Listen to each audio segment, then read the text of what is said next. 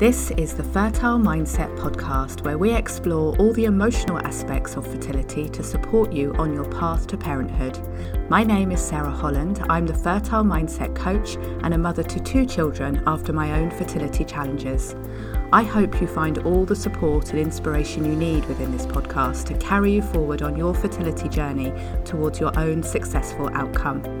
It's also my wish that through listening to these episodes, you rediscover how to enjoy life now and live it to the full while you wait for your baby. Now, let's begin today's episode. Hello, and welcome back to the Fertile Mindset podcast. My name is Sarah Holland, and I have a story to share with you today. And this is completely unprepared. I have no notes whatsoever, no bullet points to read from. I just want to share with you my own fertility story. Now, this started because in a recent episode, I talked about adoption for the first time. It was called Why Don't You Just Adopt, which is the thing that people will say to us when we're trying for a baby and trying hard and maybe going through lots of fertility treatment cycles, lots of IVF. They'll come up with the helpful advice of why don't you just adopt? Like we've never thought of that before, like it's something new to us. But there is so much more behind that decision of whether or not adoption is right for you.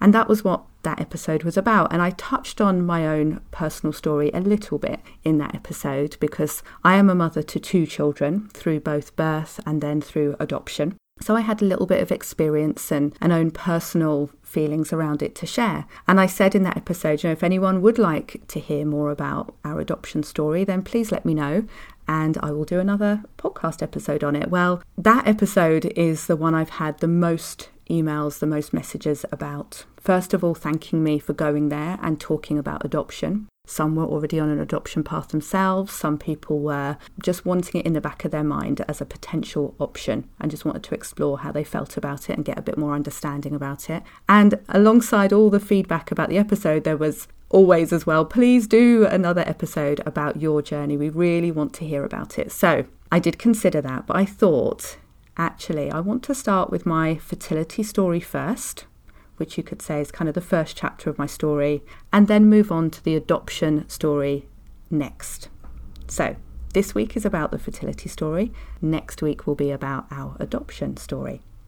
And what I'm going to share with you, um, I hope is useful in some way. I know I always love to listen to other people's real life experiences and what was actually going on behind the scenes, what they were thinking, what they were feeling, and you know, how did they make this work for them? And I'm not saying that how my journey went will be full of advice and tips for you and your journey because we are all completely different and we all have different needs. But I do hope that it gives you some support, some inspiration, that little nudge of motivation to keep going, keep going towards creating your family for as long as you want and need to. And that's what I hope for from everything from this Fertile Mindset podcast is that you do find that kind of gentle but loving support and nudge, you know, towards keeping going for your dreams and making it happen and finding the strength inside you to do that. So let's start with my story. Now, my fertility story, I would say, starts way back. And I'm going to say, I mean, it starts on the day I was born, or even before that, in utero, before I was born. But I'm going to start it at age 10. Because when I was 10 at school, in the last year of junior school, we had the sex education classes, which is a pretty standard age here, at least in the UK, for, for starting to teach children about where babies come from. And one of our assignments was to go home and speak to our parents and ask them to tell us the story of our birth. Then to write it down, a bit like you were a reporter, write it down and bring it in and share it with your teacher, share it with the class. So I did that. Absolutely. And I was a good student. I did all my work. I was enthusiastic about it. I went home and I spoke to my mum and I asked her to tell me the story of my birth. Um, I'm not going to give you all the, the detail right now because I don't think any of us need to hear that. But the fact is that I came into the world in a very um, emergency like situation. You know, both my mother's life and my life definitely as well were at risk. And it was a pretty traumatic story for my mother to tell me and then for me to pass on to my teacher, who, by the way, was lovely Miss Webb. I'll never forget her, one of my favourite teachers, who was just a few years out of college and you know fairly newly qualified teacher hadn't wasn't married didn't have children yet herself and i sat with her as she asked me to share the story and i saw her face go pale and shocked and she didn't really know what to say about this dramatic story and as i saw her reaction i felt that too and i understood how serious these words were that I was sharing, you know, how how actually dramatic and, and dangerous that, that birth experience was and how I was very lucky to be here, you know, and what, what my mother had been through as well. It was huge. And from that day onward, I think I had this knowledge, just this knowledge that I would never give birth to a baby. I would never be pregnant. I would never give birth because that was way too dangerous and scary. Why would anyone do that? And I did have a little um, seed of inspiration, you could say, at the back of my mind of then I would just adopt a baby, you know, because I would no way want to give birth to a baby. And I remember, I think at the time, I don't, I, don't know how old I was, maybe a few years after that. Um, celebrity couple as they were here in the UK, Dawn French and Lenny Henry. I remember that they adopted their daughter and it was in the news. And I remember thinking, yep, that'll be me. It was just like a, a given, you know, I won't, I'm not going to have a baby. So, fast forward uh, about 10, 15 years when I'm engaged to my husband to be. We've been together since we were 16 and 17. We're going to get married, and I'm making it very clear to him that I can never ever have a baby. I just can't do this. It's it's too dangerous to me. It's too scary. I will never want to be pregnant and have a baby. And I wanted to check that he was okay with that before we got married because I knew it was a big big decision to be, you know, making. And all he would say is, "Don't worry, we'll cross that bridge when we come to it."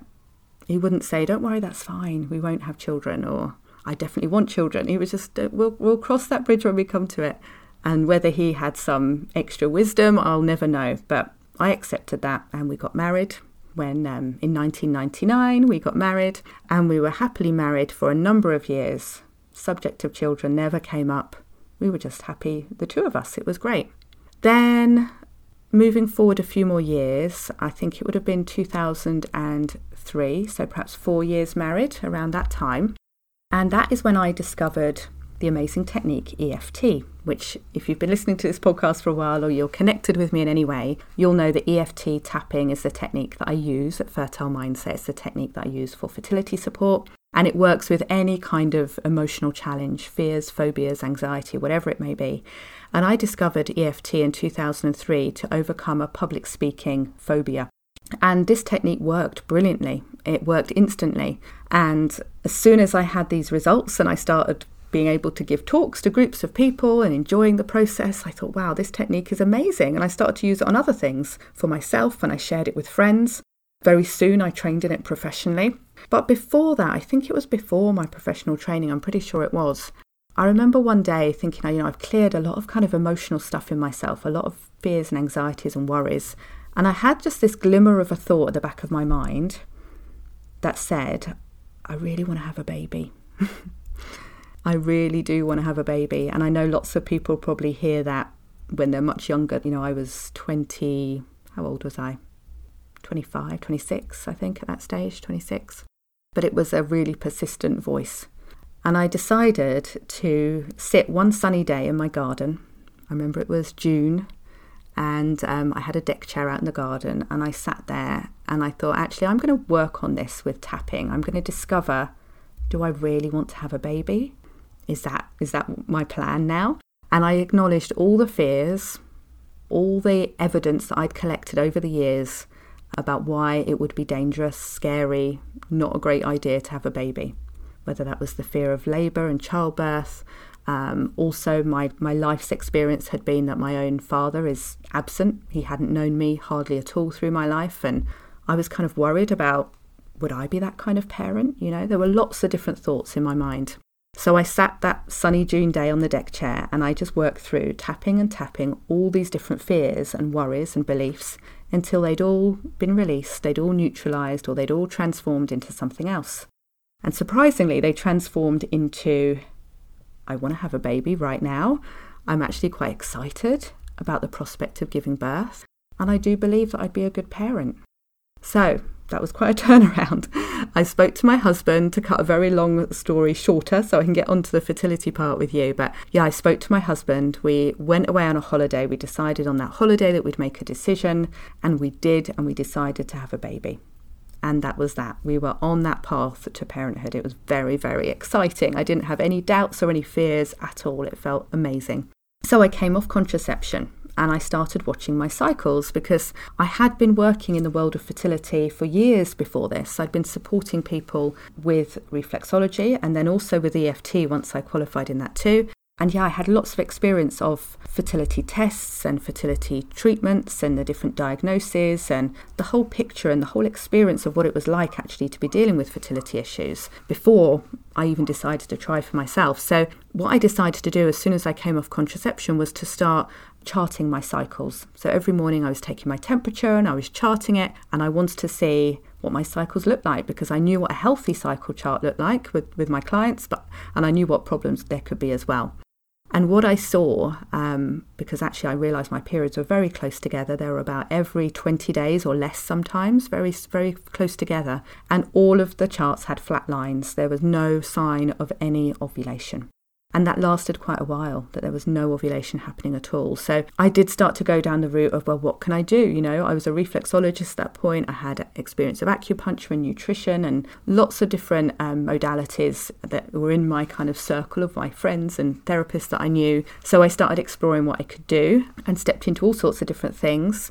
And I remember the day when I saw the first ovulation. I saw my temperature go up after a couple of days. It stayed up, and then the um, wasn't an app at the time. There were no such thing as apps, but it was online with Fertility Friend. My online account showed me that this is when you ovulated, and I was so excited. I was literally celebrating my ovaries working. It was amazing because I knew that I needed an ovulation in order to get pregnant. You know, we know that much, don't we? And I that was the first step. It was amazing. But still, I wasn't getting pregnant, and still, my cycles were very short. In particular, my luteal phase was very short. It was, you know, nine, ten, maybe 11 days sometimes, but way too short to be able to get pregnant and stay pregnant. And the more research I did and reading and consulting experts, I realized that this was the major problem that I needed to resolve. Alongside that, because we'd gone past our year of trying to conceive naturally, both myself and my husband had gone to see our doctor and we'd started initial fertility tests.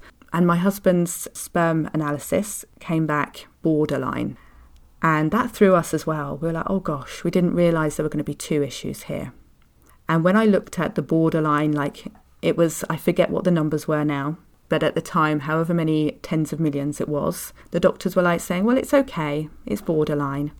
But then I did some research with what the recommended minimum counts were.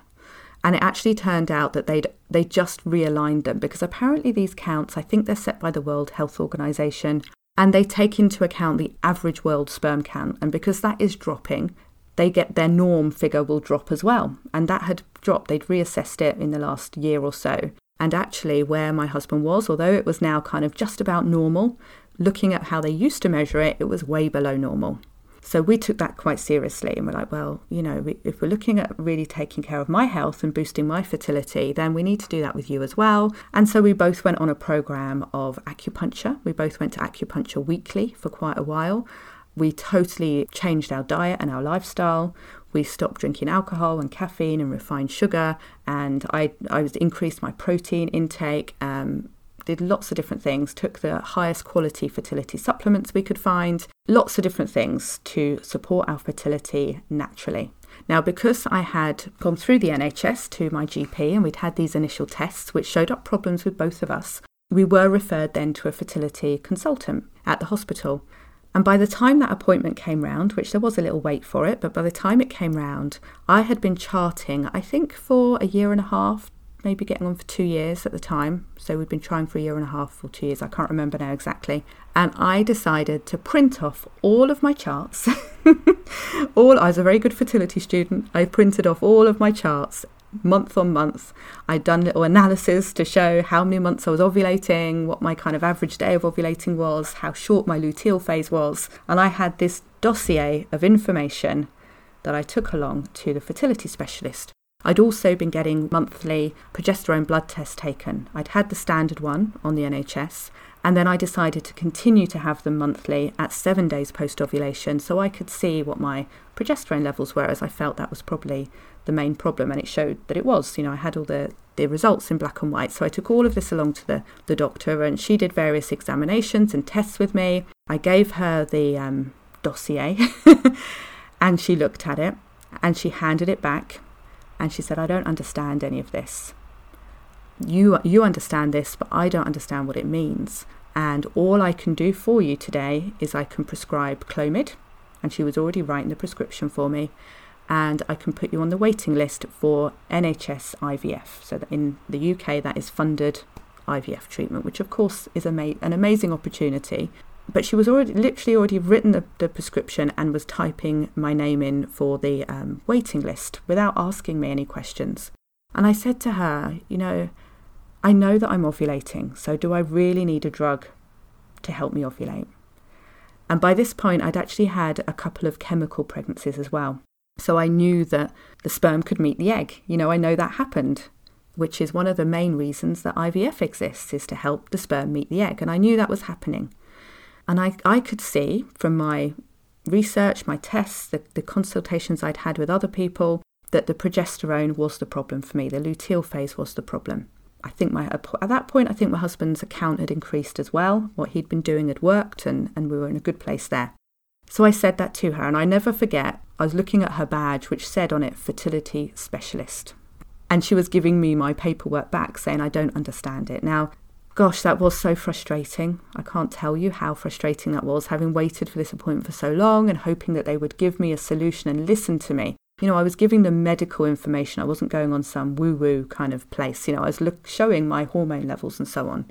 But she wasn't agreeing with me. And that's that's how it is. You know, every expert, every specialist works within their own training, within their own knowledge. And I realized that I'd come into an area here that wasn't something that she had experience with. She was the consultant, the registrar. I forget which way around they are, but whichever the lower level is, she was that. And she went, I think she was the registrar and she went off to get the consultant. I think it's that way to just double check. And she said, No, he says the same. There's nothing we can do for you here. Your charts are so erratic. Your cycle lengths go from anything from 18 days to 35 days. That means you're not ovulating. And I knew I was ovulating because I'd had the blood tests and I'd had a couple of chemical pregnancies. So obviously, and I pointed that out. I said, well, obviously I can't get pregnant unless if I don't ovulate. She went, oh, oh, you must have ovulated those two cycles then, but all the rest of them you can't be. And we were just butting heads at that stage. We were getting nowhere. So I took a very brave step, which is kind of the way I do things in life anyway. And I just discharged myself from their care. I said, well, thank you very much for your time. I don't require the Clomid prescription at this point or the IVF at this point. Um, so I'm going to go off and, and continue to consult with people who've supported me so far, and I'm going to see if I can get pregnant in a different way. And she didn't really understand. I don't think. I don't know if they've ever had anyone just walk out of a uh, appointment in that way, turning down free free um, fertility drugs and free IVF. But it's what felt right for me at the time. So I left and I continued with my weekly acupuncture, doubled down on everything we were doing, and came round to Christmas Day 2006. I'll never forget it. Christmas Day 2006. I think I was 10 days post ovulation.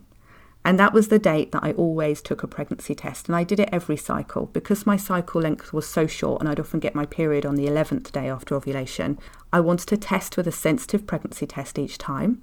So I knew whether I had had a chemical pregnancy, whether the sperm and egg had met, it had created an embryo, it had begun to travel down and had begun to implant. That is what would show up on the pregnancy test. So I took that test at 10 days ovulation and I saw a line Christmas Day 2006, half past five in the morning, I think it was. My husband was still fast asleep. Uh, we were doing Christmas Day that year for his parents were coming over, so we had lots to do, but still, he was still asleep at half five as I would have been normally, I'm sure. Um, but I woke him up, I was like shaking him awake, go, come on, look at this, look at this. And I know I, I, remember I just got some new glasses and it was still dark as well. So we put the light on. I put my new glasses on. I was like, I just got to check that there's a line there. And he was like, Yes, there is a line. And I said, Yes, there is, isn't there? And we were so excited. Christmas Day, what a gift. Amazing to see that line. And for some reason, although I'd had a couple of chemical pregnancies before, this one did feel different.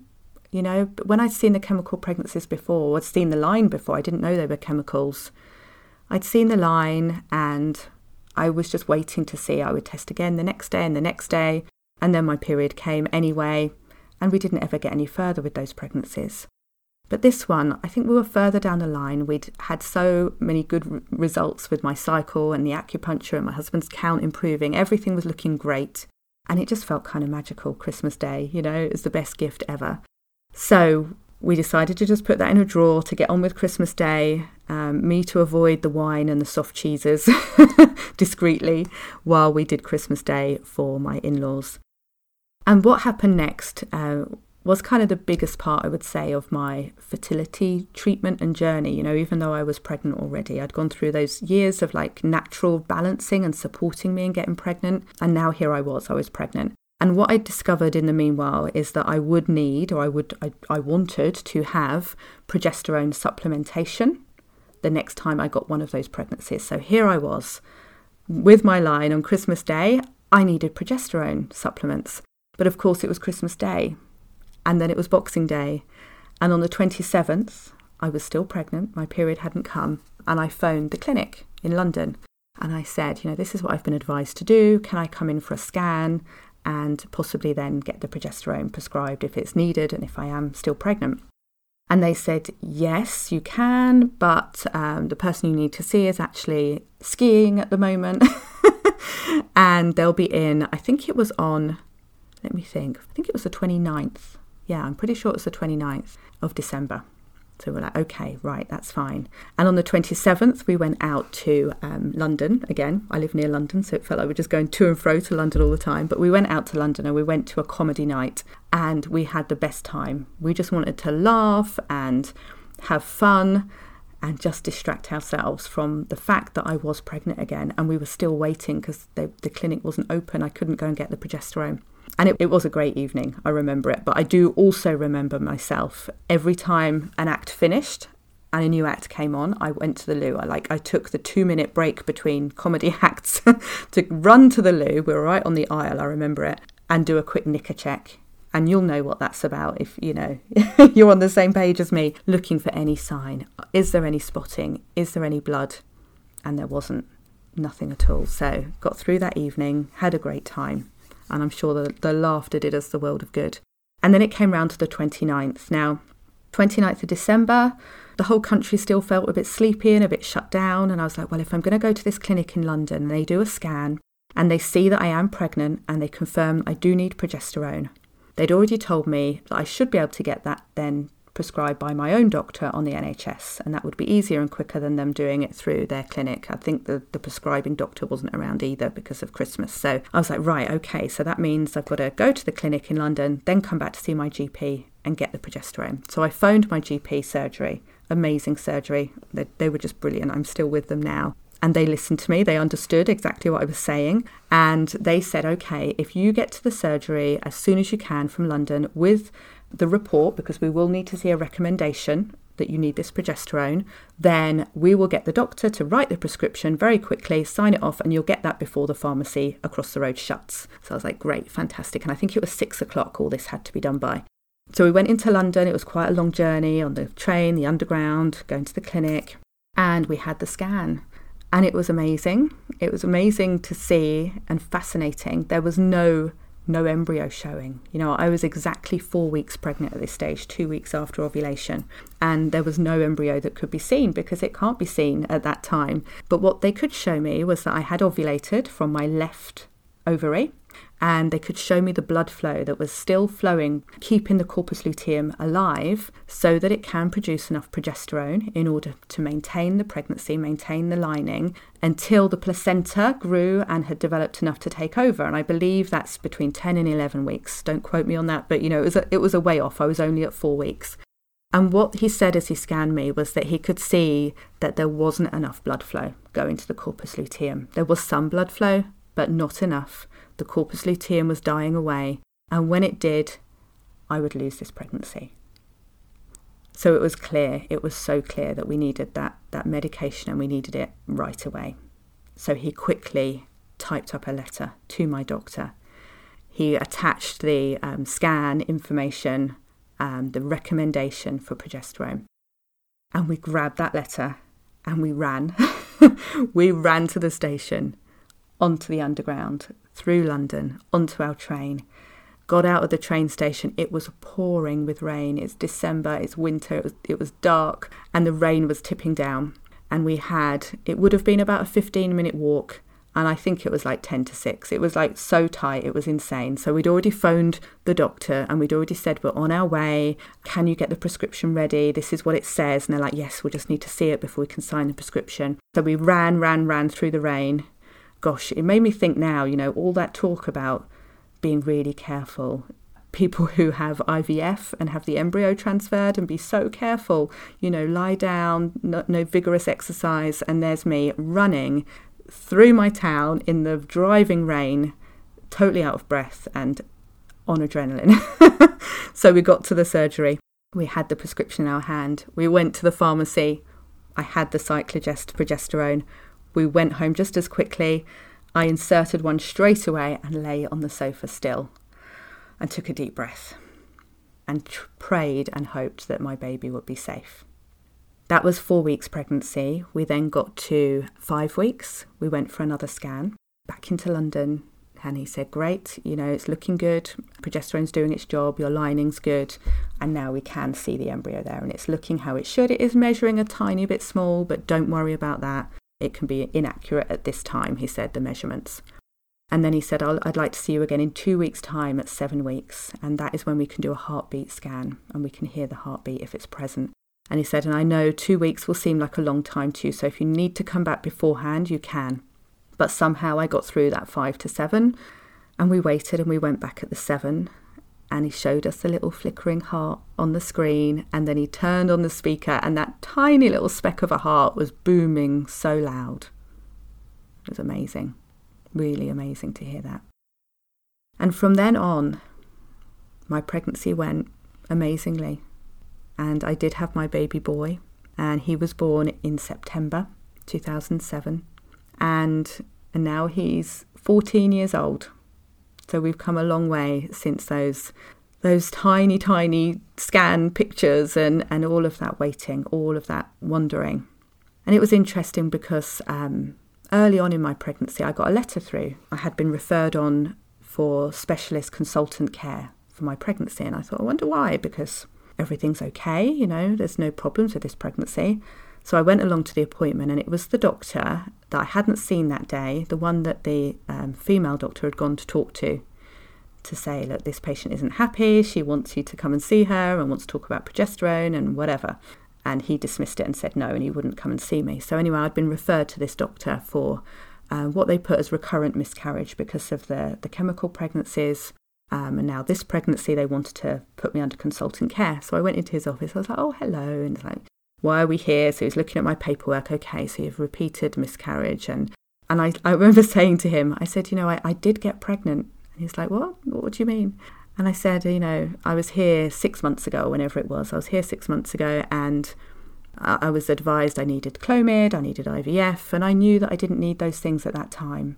Um, I knew I just needed help with my hormone balance and natural therapies were doing so much, acupuncture and so on had really helped me. And I also needed progesterone, and no one here could help me.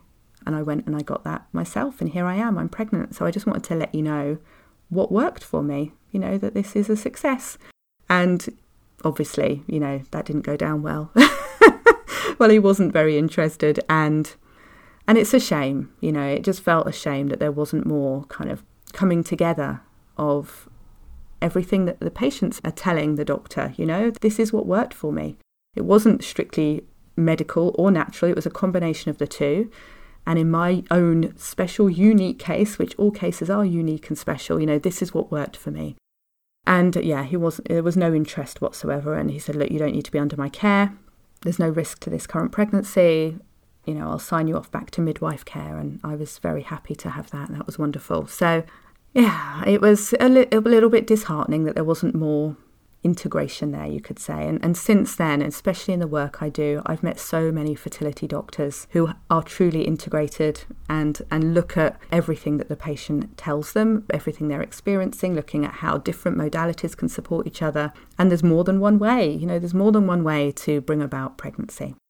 So, yes, my baby boy was born four minutes before his due date because I did end up needing an emergency caesarean in very, very different circumstances to the emergency caesarean I was born by. So, although I spent a lot of time in my pregnancy and before kind of preparing myself for birth, getting excited about birth, wanting a natural birth, we had a birth pool booked for home, we had a midwife booked for a home birth. You know, it was going to be amazing. I was really looking forward to the whole experience.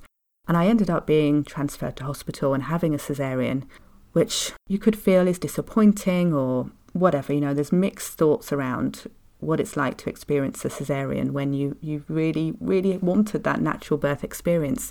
But for me, when I look back, it felt almost like it was just the last bit of my healing that I needed to do. You know, I'd had such a, a dramatic entrance into the world via cesarean that had clouded the way I looked at being a mother for the first 20 years, 20 plus years of my life.